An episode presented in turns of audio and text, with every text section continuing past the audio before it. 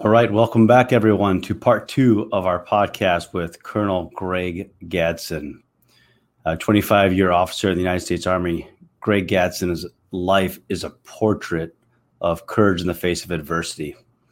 While returning from a memorial service in 2007 for two soldiers from his brigade, he lost both his legs and normal use of his right arm to a roadside bomb in Iraq.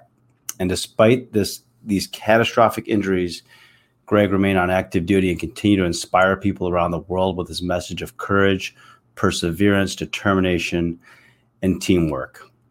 Refusing to be defined by the proverbial hail of bullets, Greg has drawn upon the, these lessons of pride, poise, and team, learned as a West Point linebacker, and applied them to his life, career, and family. After graduation from the U.S. Military Academy, Greg served in every major conflict over the past two decades including Operations Desert Storm and Desert Shield in Kuwait, Operation Enduring Freedom in Afghanistan, and Operation Iraqi Freedom. Greg's military awards are numerous, including the Distinguished Service Medal, two Legion of Merit medals, three Bronze Stars, one Purple Heart, three Meritorious Service Medals, and the Army Commendation Medal in part one of our podcast, we talked about Greg becoming who he is. We talked about him growing up, um, his parents being born in the South, him growing up in Washington, D.C., his journey to West Point to become a football player, a linebacker, an incredible player, and a team player, all the way up to him becoming a colonel and commanding troops in Iraq.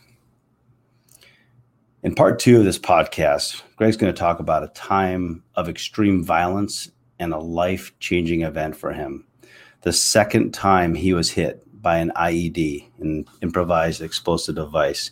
You'll hear Greg talk about being ejected 100 meters, what it was like to be flying through the air in those moments before he went unconscious saying, God, I don't want to die in this country.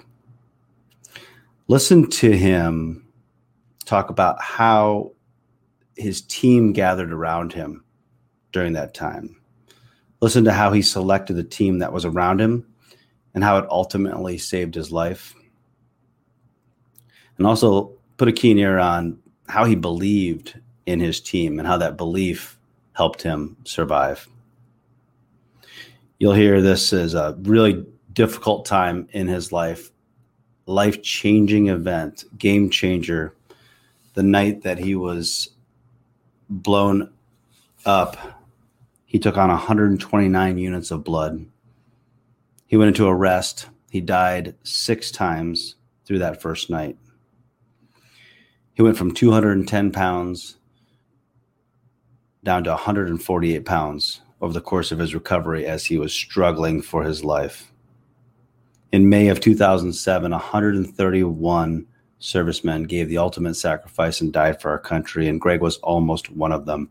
You're going to listen to this podcast around how he hit rock bottom, where he was, and how he couldn't quit. This is where he learned to stay present, which you heard in podcast number one, how to focus.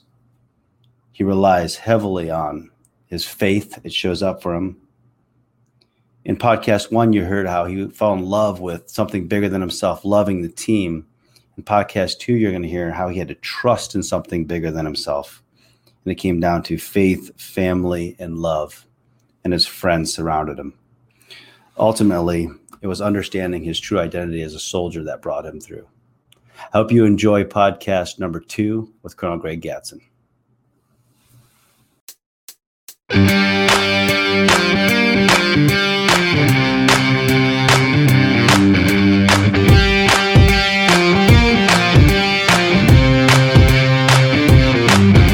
Hey everyone, welcome to The Next Level, a podcast from the Team Performance Institute.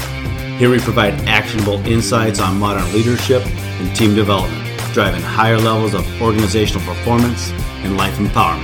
I'm your host, John Sanchez. Join me and my team as we take you on the journey to the next level.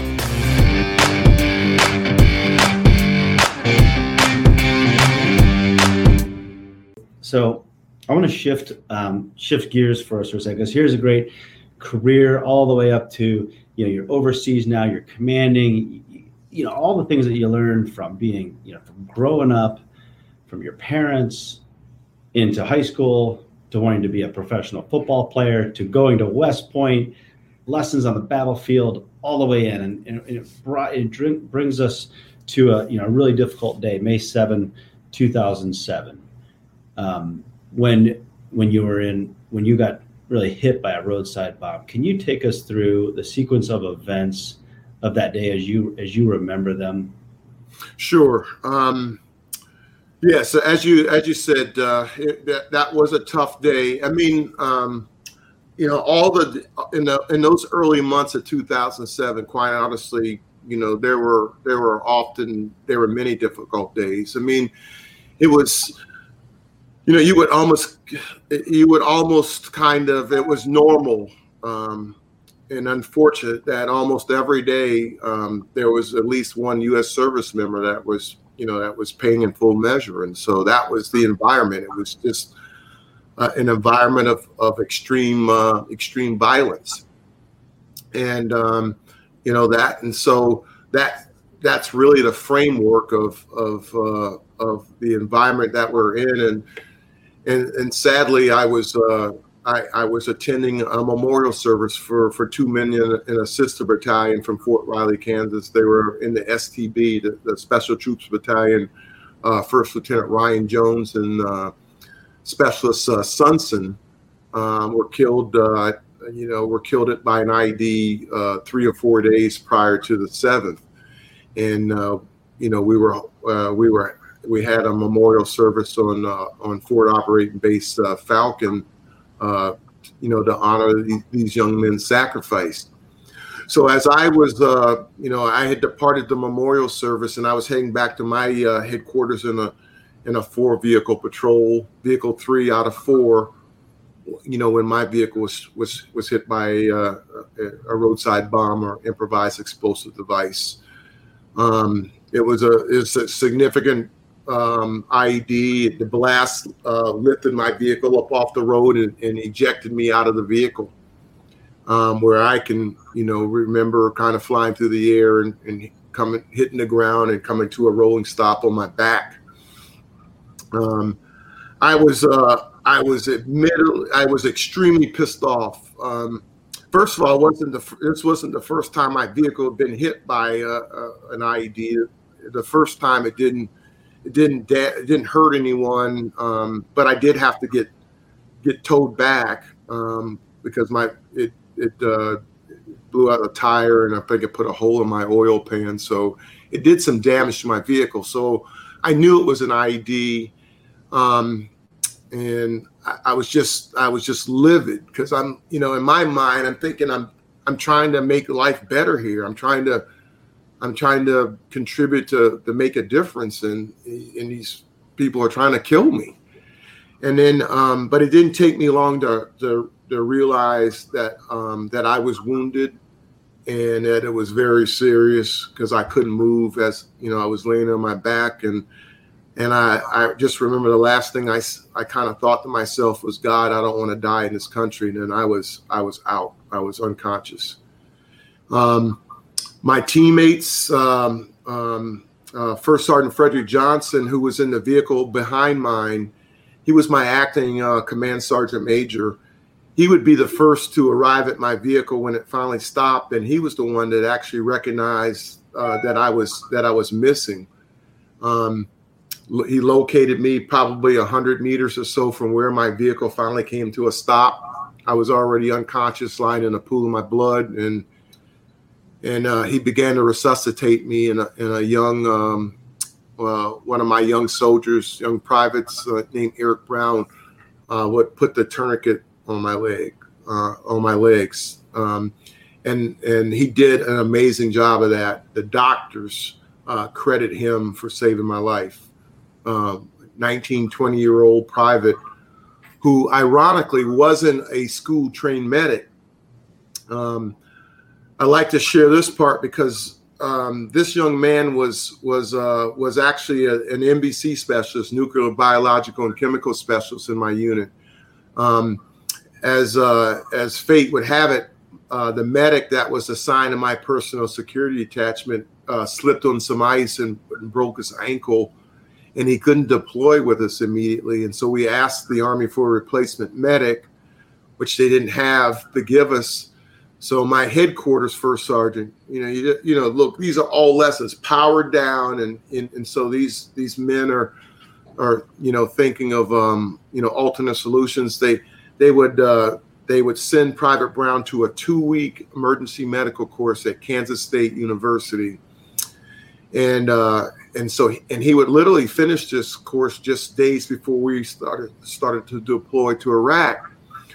Well, they came with me the suggestion of putting Private Brown in one of my subordinate platoons and bringing up uh, a medic from my PSD, and and uh, I opined. I said no.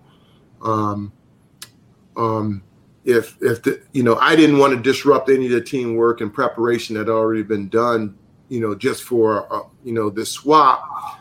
But I think really more personally, if this, what was I saying? If this young man wasn't, you know, uh, if this young man was good enough for my soldiers, then he was good enough for me. So I kept him uh, just to minimize the, uh, the the the change in the teamwork that had been uh, created. And and honestly, um, again, I didn't want I didn't want to send a message that you know my life was was more important than yours. So I would keep this uh, young man because I believed in him uh, as well. And so again, the doctors, long story, but the doctors credit him for saving my life. And just to give you a perspective, again, John, of the environment and my injury. So I went through. Uh, uh, I went through 129 units of blood that night, probably in some six to eight hour period. I would go through that much blood. I would go into arrest uh, or die six times. Um, so I was I was I was severely injured. I was in bad shape, and and um, I think more significantly for sure is that again the environment you know, um, in the month of May of, May 2007, 131 U.S. service members paid with their lives. So it was, it was an extremely uh, violent and volatile uh, time period. So I would uh, um, I would get evac through Balad and through Germany and, and arrive at Walter Reed um, on the 11th of May, um, intubated on a feeding tube um, in an induced coma, but still with my legs. Um, obviously, very badly damaged, requiring surgery every other day to clean out my uh, wounds and repair my blood vessels. Um, a week after getting back to Walter Reed here in DC, um, the blood vessels in my left leg uh, could no longer sustain blood flow, and um, I started to bleed to death in the um, in the ICU. So they had to take me into surgery um, and amputate my left leg above the knee to save my life. In fact, the it was it was such an emergency that the emergency room nurse had to literally put pull off her belt and put a field expedient tourniquet on my leg uh, just to um, just to get me into surgery and so the next day the same thing happened to my right leg but the doctors were one step ahead and they would actually um, pull a vein from my left bicep and put in my right leg, and so they were able to uh, uh, save my right leg. Um, um, I was out of my uh, induced coma um, at, at this time and, and able to kind of communicate with the doctors.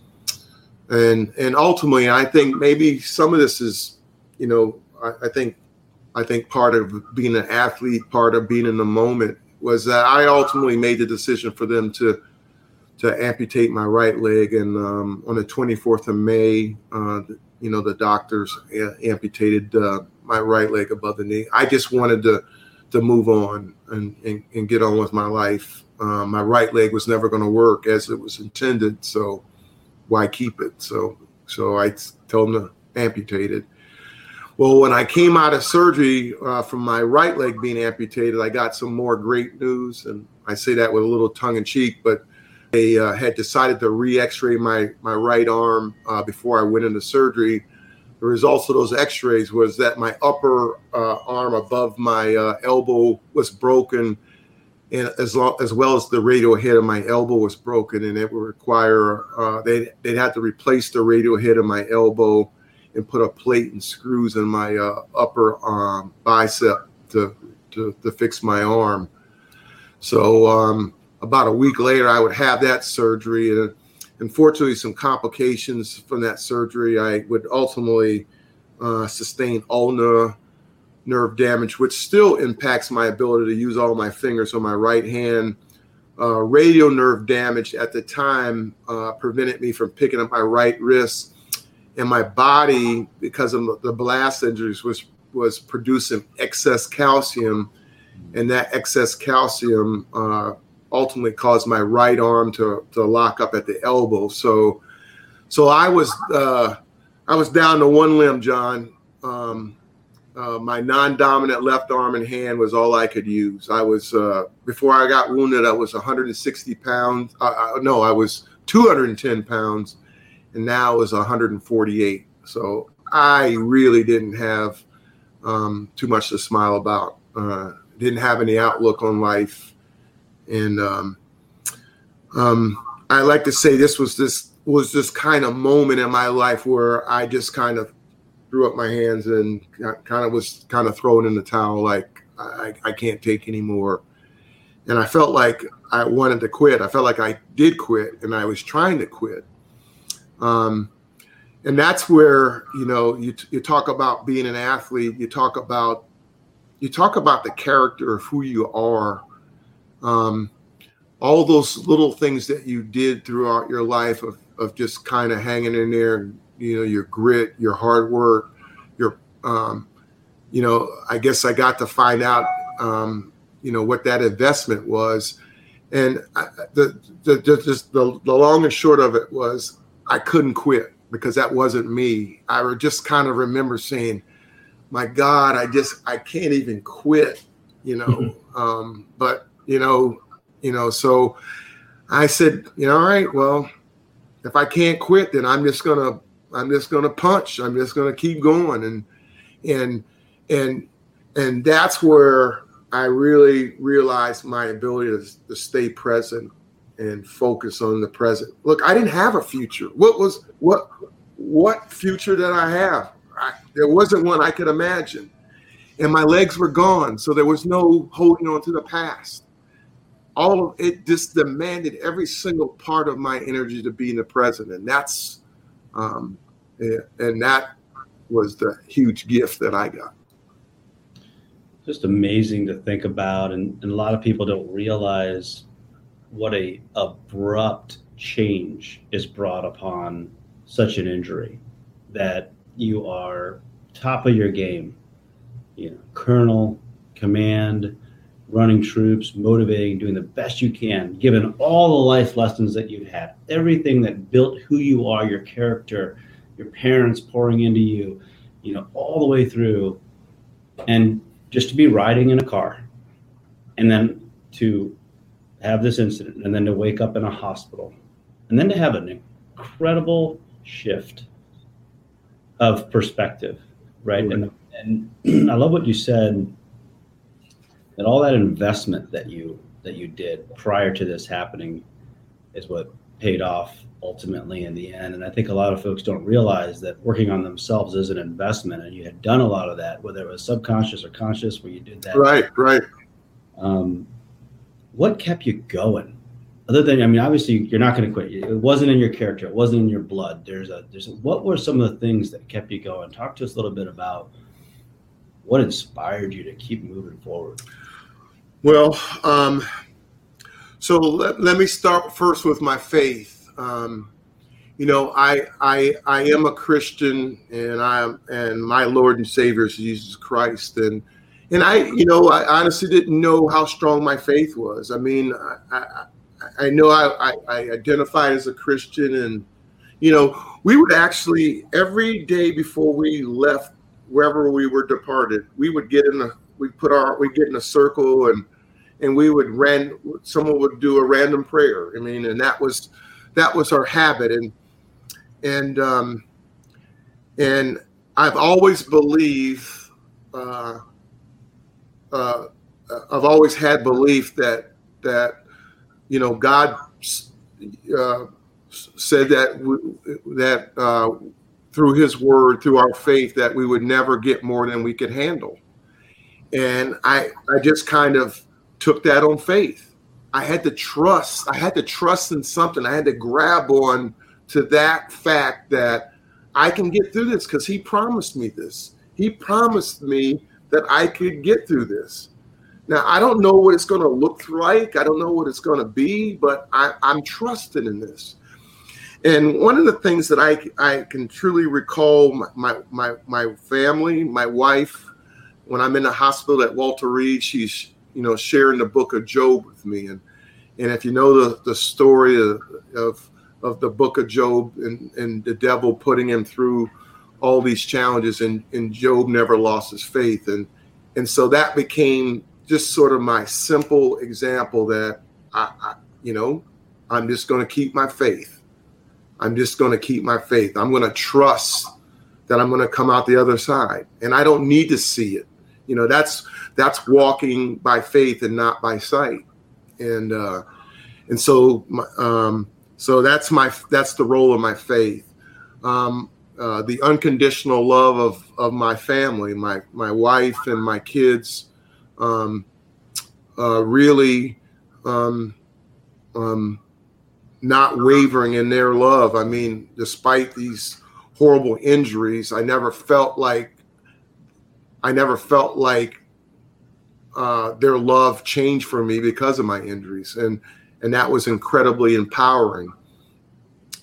And then, um, you know, my friends, my support network, my West Point friends, my Army friends. I mean, I had John, I had friends that I hadn't seen or heard from from high school that uh, heard about my injuries and were just there.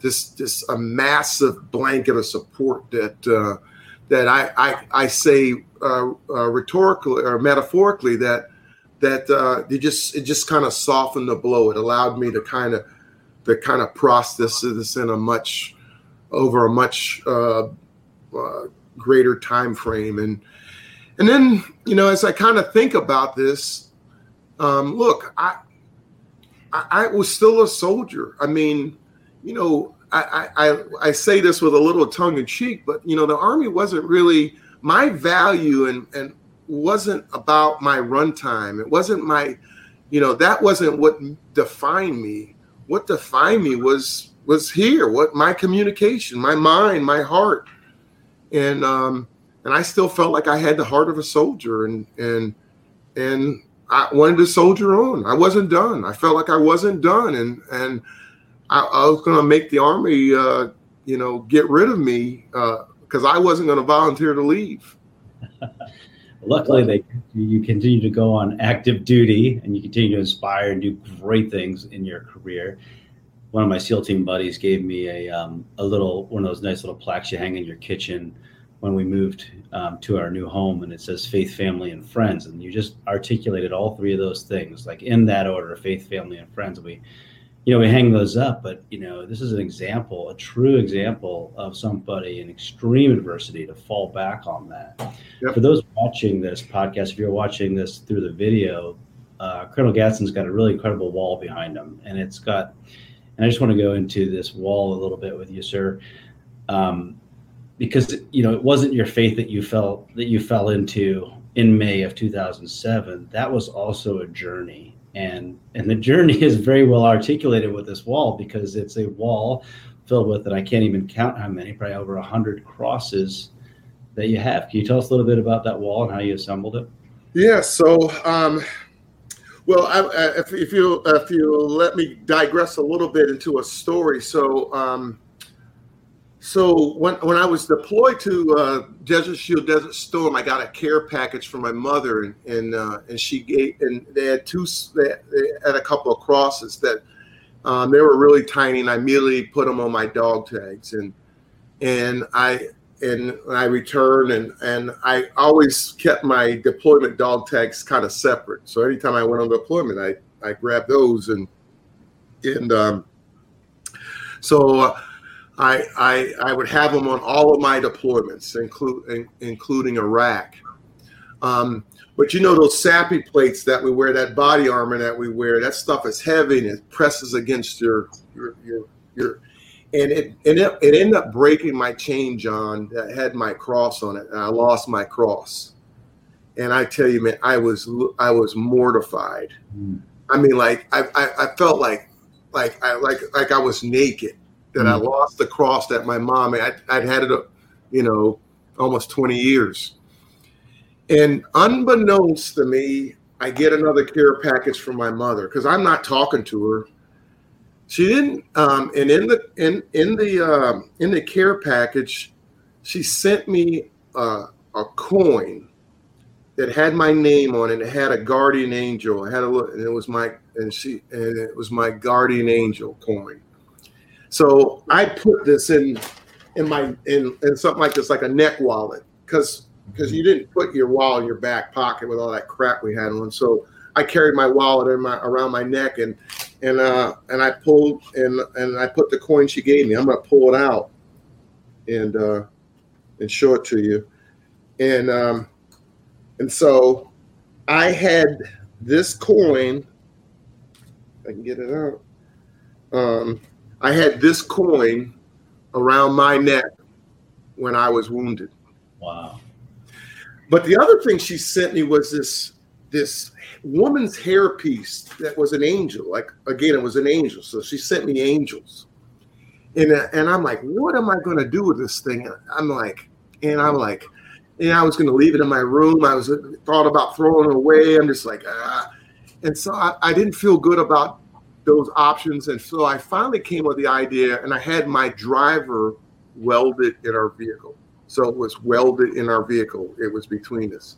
So I had angels looking out for me um, uh, the night I was wounded. I had that coin that my mother gave me around my neck, and we had that that angel welded in, in, in my vehicle. And so anyway, so that takes me to the crosses, and and so I'm uh, I'm on a I'm on a business trip down in San Antonio, and and I'm um, I'm in a a Mexican restaurant and I'm I'm eating in a Mexican restaurant, and I'm like, and I see these crosses on the wall, and and that's when it hit me, John. I'm like, you know, I travel a lot. I'm like, I'm to do that. I'm to I want to do one of the walls in my office like that, and so I started. I started. I just started collecting crosses every every city, every town.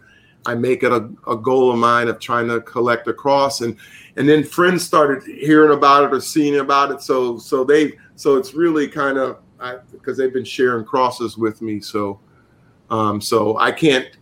So all those are not ones I've collected, but um, and so from the Vatican to to really across the world almost there's a i can't say every country for sure but there's just a lot of crosses from all over. Beautiful. It's a beautiful wall an even more beautiful spiritual journey.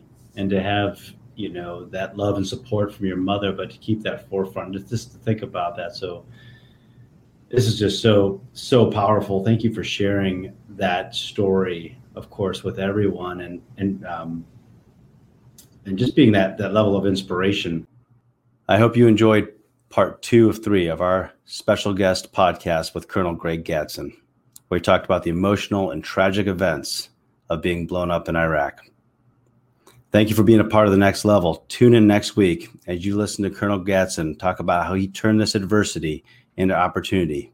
Now you can do the same in your life simply through mindset. Hey everyone, thanks for joining us on the next level. We hope that you found a couple of tips or insights today that you can take into your daily life. To learn more about our leadership training programs, our executive coaching programs, and the Team Performance Institute, please visit us at teamperformanceinstitute.com or email us at info at teamperformanceinstitute.com. Hope you have an awesome day.